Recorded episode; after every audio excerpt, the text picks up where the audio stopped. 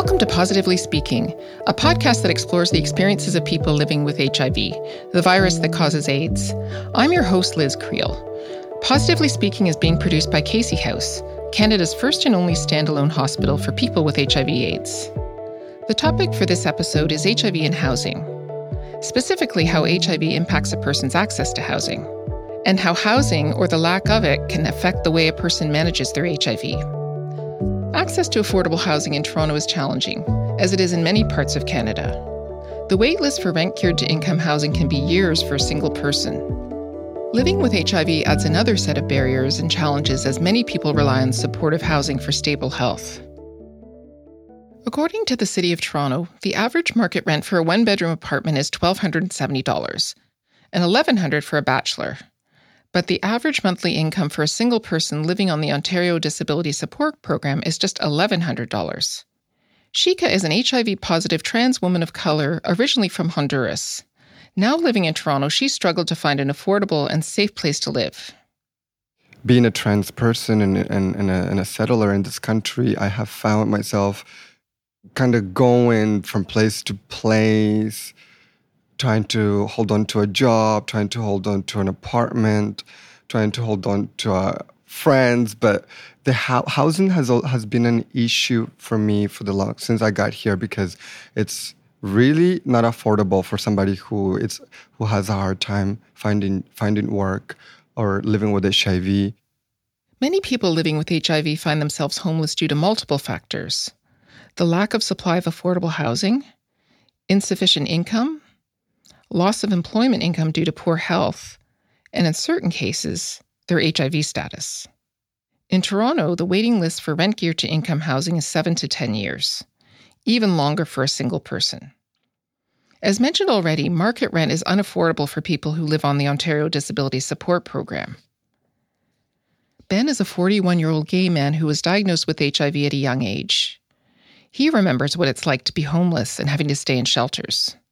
I was homeless first, and then I did my application and waited exactly 11 years and got accepted for a co op in downtown Toronto. I became homeless because I got sick with HIV and, um, well, AIDS because I had HIV and tuberculosis. So I got sick and I was hospitalized for seven weeks. So while I was sick, I ended up losing my job and I couldn't go back to school for sign language and uh, I wasn't able to pay rent at that time, so I ended up staying in a, in the shelter system for the first time. I was 26 years old, which was unfortunate because a lot of the youth shelters was 25 and under. I uh, managed to sneak into a youth shelter for a while uh, north of the city, but um, decided to move back to Toronto to access services. And that's where I found myself homeless and just kind of bouncing from shelter to shelter. And that's where I found two organizations, Fred Victor Center and Fife House Foundation, who helped me apply for the Housing Connections wait list for the first time. And it was very confusing not having an address and applying for housing. They asked for an address and I used um, I used one of the housing agencies' address as my own to receive mail. Also, as Ben explained, there are numerous barriers to applying for rent geared to income. You have to be organized, have a bank account, government issued ID, and a birth certificate. For people who are homeless, another barrier is not having a fixed address, a requirement from Housing Connections, the centralized housing registry. And even if you have an address, you have to have physical energy to get out there and look for housing. For those lucky enough to live in rent geared to income housing, it's still a struggle to get by financially. Just ask Kevin. He's a long term survivor who had stable housing until he split up with his partner. So, financially, it's been even with rent geared to income, I still have to have an outside income uh, that I have to report to ODSP every month. And after, I believe it's a couple hundred dollars, they start taking 50% of your paycheck. So I can work only so many hours before it's not worth my while to keep working, which I, I've asked about, you know, why don't they change the system? At least let us get to poverty level before they start taking off 50%.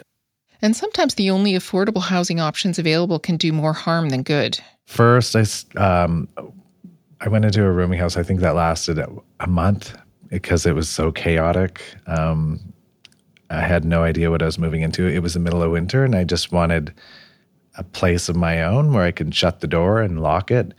Um, it ended up being very detrimental to my health, so I didn't stay very long. I actually would rather be in a shelter situation than a place where I felt completely unsafe. Managing money while dealing with physical and mental health issues, as well as substance use, can be next to impossible without support. Derek left home as a young teenager and was homeless for years. He finally found stable housing after he was given the opportunity to live in supportive housing for people with HIV. He describes his experience of substance use, discrimination, and losing control of his money. But then addiction sets in, HIV sets in, denial sets in, you know, Back then, you were afraid to mention it at work that you were HIV positive. At one point in my life, I had um, assigned PG&T, public guardian and trustee, in which you your check goes into them and they give you your money, and then you get your fifty dollars and you go into transitional and you give it to Fife House. so in other words, you weren't allowed to control your own money, and if you had extra money, you'd end up getting a uh, grocery card with your extra money, and I had that for about fifteen years. And it taught me a lot. At first, there was a lot of anger, hatred towards it. It's my money. I should be able to spend it when on, on what I want. But um, there's no ands, if or, or buts about it because this was appointed by a psychiatrist. Fife House is the only housing provider in North America that provides transitional, supportive, and permanent housing specifically for people who are living with HIV. Derek describes how, through their support, he was able to thrive and keep his apartment. I needed what Fife uh, later on provided case management, a little somebody to talk to, to understand, and to help me, to guide me, and teach me how to keep an apartment. By keeping an apartment, I mean knowing who to invite, keeping it clean. Supportive housing for many people living with HIV is a necessity. It's key for people who need assistance accessing and navigating supports and services having proper housing is everything because if you don't have proper housing, by that I mean affordable and according to your needs, somewhere that you that you can have some support is everything because if if you don't have that, you won't be able to excel on anything else because you'll be just trying to survive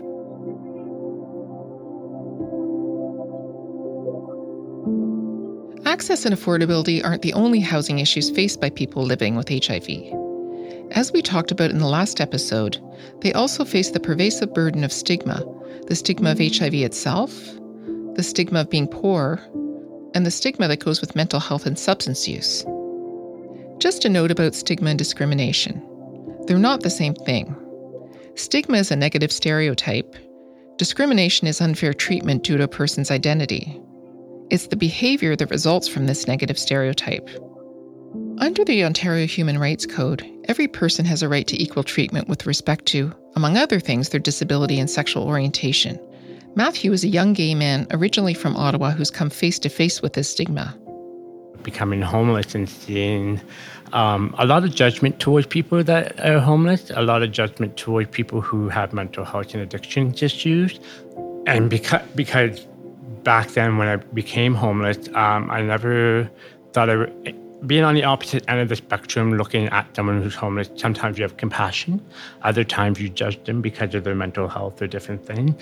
But when you actually live in the moment of being that person, it, it's quite challenging and it's quite, um, it's sad to see how people think and process things. Um, it, it's almost as if um, at one point, uh, like a similar experience that I had was being treated as a second class person. Um, literally, like I walked into a bus terminal and was told to get out because they thought I was homeless. People living with HIV and looking for housing carry an extra burden. If a landlord finds out their status, they could lose their housing. Shika and Matthew describe the struggles and blatant discrimination they've experienced in this regard the the social stigma with people of different races, age, background, it's it's it's very pronounced.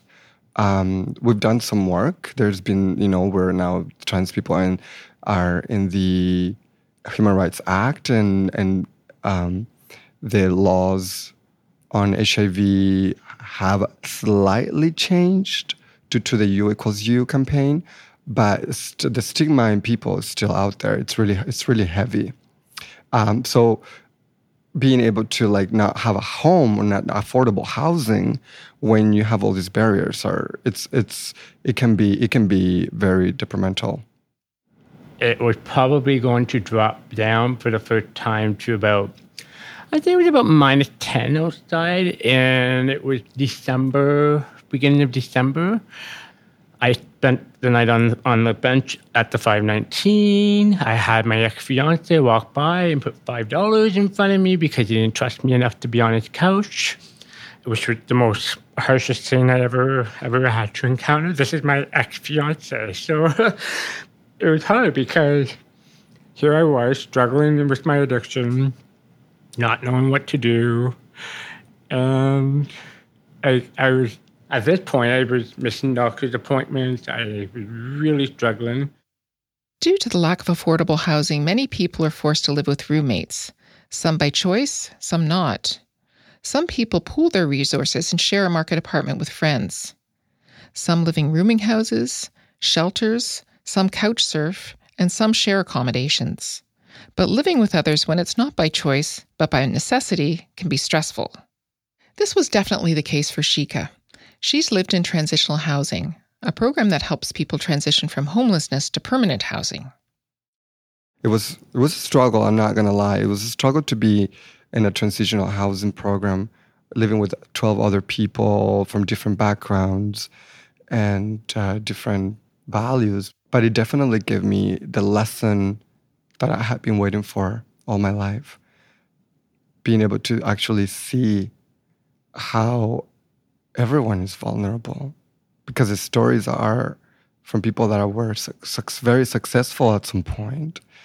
And it, it's not really the the HIV or or or the uh, that got them that got that got us there. It was stigma, and it was it was all that the systematic stigma that really goes after people's souls, you know, to just really push them down and keep them down there. It's well known that the level of violence, safety, and social cohesiveness in a neighborhood can influence health and well being. It can increase stress and can limit movement and social interaction, which prevents people from engaging in healthy practices like walking, cycling, or even accessing essential health services. Many people who are living with HIV also need to deal with concerns about poor housing conditions. In Toronto, there's a huge backlog of needed repairs for many buildings. This is an additional stress that Kevin is well aware of. It was a mess when I first moved in. They did the balconies, which was about six to eight months of just jackhammering every morning and noon and night. Uh, it felt like uh, it was very stressful, extremely stressful. Um, I made it through, but I was screaming at a lot of people at that time. Then they did the garage, which was another year of banging and hammering. That went, I've dealt with cockroaches, bed bugs. It's just been a mess. It finally quieted down about two years ago. So I've been in there about 10 years. So I've had two years of almost calm, depending on who your neighbors are as well. Bedbugs are another huge issue. According to the Toronto Bedbug Registry, Toronto was ranked the city with the highest bedbug infestation in 2017. A 2013 National Post article likens healthcare's reaction to this epidemic to the early days of AIDS, when patients with this disease were often treated as pariahs. Casey House clients have reported that some agencies refuse to provide services in their homes until their bedbug infestation is cleared up. This adds another layer of stigma. But there's another cost associated with bedbugs, one that Ben experienced firsthand.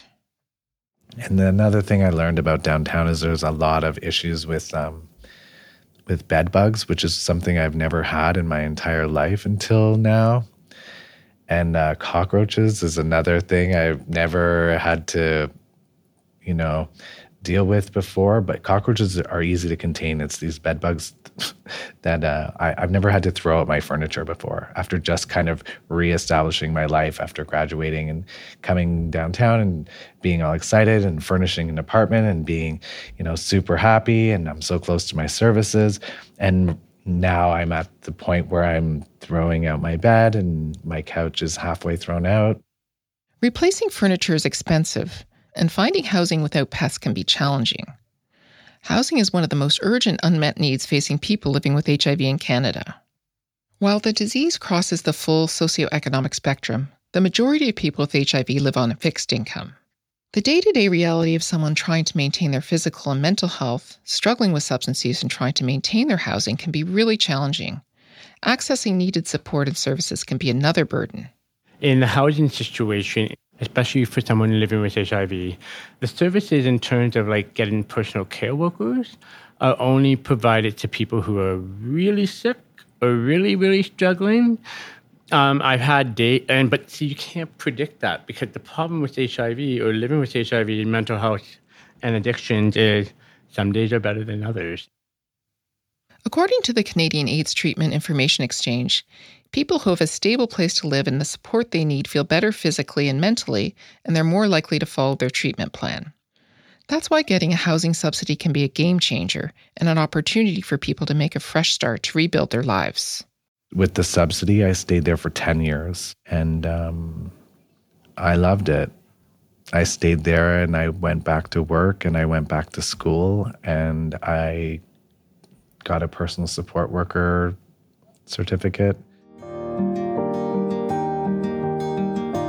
people living with HIV, having healthy social connections is essential to one's sense of well being. So is living in a community where you feel safe and accepted. To Kevin, it's made all the difference. This feels like home. The moment I came and landed at the Roman Baths years ago, that felt like home. And it always has been downtown Toronto where the boys are out, you know, where I can watch two gay men hold hands down the street and not have to hear screaming and yelling and, you know, fistfights happen because of it. So I hope that Church and Wellesley survives because that seems to be being pushed. You know, the community I remember that I needed to come into as a gay boy coming from a small town into the city, I needed that community. I'm not sure if it's as needed now, but it definitely felt like home. But there are some potential risks to living in a tight knit community. There's definitely pros and cons about living downtown. I love the convenience. Um, I, am I have access. I, I'm in walking distance between all of my circle of care and healthcare providers, and all of my supports are all within walking distance. I um, I really like that. Um,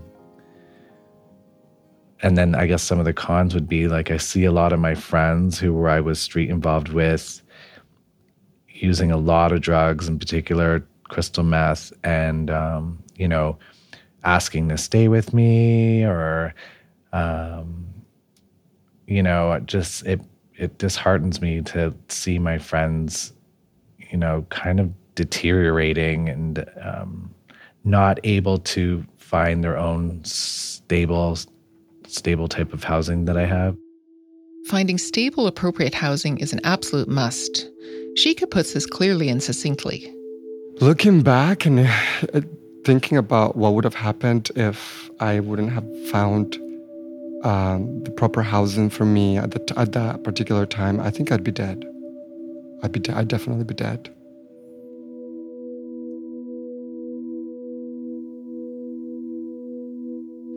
Access to clean, safe, affordable housing can be challenging, but there are important and positive messages our guests conveyed about not selling yourself short and accepting unsafe, poor living conditions.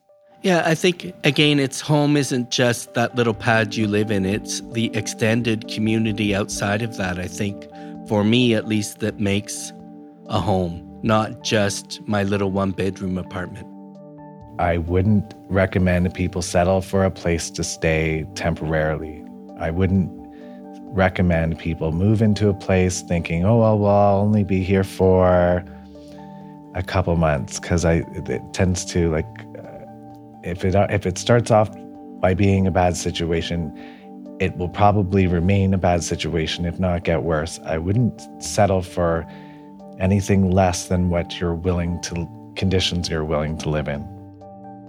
If you're someone who's living with HIV and you're struggling um, to get housing, or you've given up the little bit of hope that you think that you can get housing or you can change, or or that there's nothing out there, don't. Like there, there eventually there is help. There are good people out there. But I'm 53 years old right now, and I've learned the importance of family, the importance of friends, and making your house a home. Standing up for each other in solidarity, and being you know, proactive, sharing your life with others, but also being respectful to yourself as an individual. And it's really hard. I learned this through CAT, Community Accessible AIDS Treatment. Sometimes you just gotta say no. I, I have been able to do some capacity, social justice capacity building um, training, and I have been able to do work for the community as a peer leader, activist, uh, trans activist, HIV advocate. And I've also been able to go back to my artistic roots and and it's like things are going well. I'm still struggling a lot with um, with my health uh, in, in in certain ways, but being having supporting housing has really allowed me to be able to take the load off and and, and be able to feel you know supported. So i am a very very lucky girl. You know where you you need to be told that you are you are special that you you do matter that you count. And that's what happened to me. And when i started feeling that positive feedback i started thinking yeah you know what? I am something of value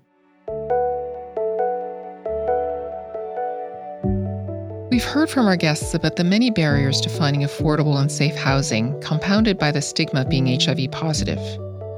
We've heard about the often deplorable conditions people are forced to live in. But we've also heard about the importance of living in a community that one identifies with, and about people overcoming barriers and finally finding a place they can call home. If you're someone living with or affected by HIV, there are many wonderful organizations and groups in the community who can provide supports and services please visit hiv411.ca. We'd like to thank our guests, Shika, Derek, Ben, Kevin, and Matthew for sharing their stories. This episode was produced by the RTA School of Media at Ryerson University. It was written and produced by Andre Sorrento, Amanda Crawford, and me, Liz Creel. The music was composed and performed by Nick Nussbaum. Remember to subscribe to Positively Speaking on your favorite podcast platform. If you have any comments or questions about this episode, we'd love to hear from you.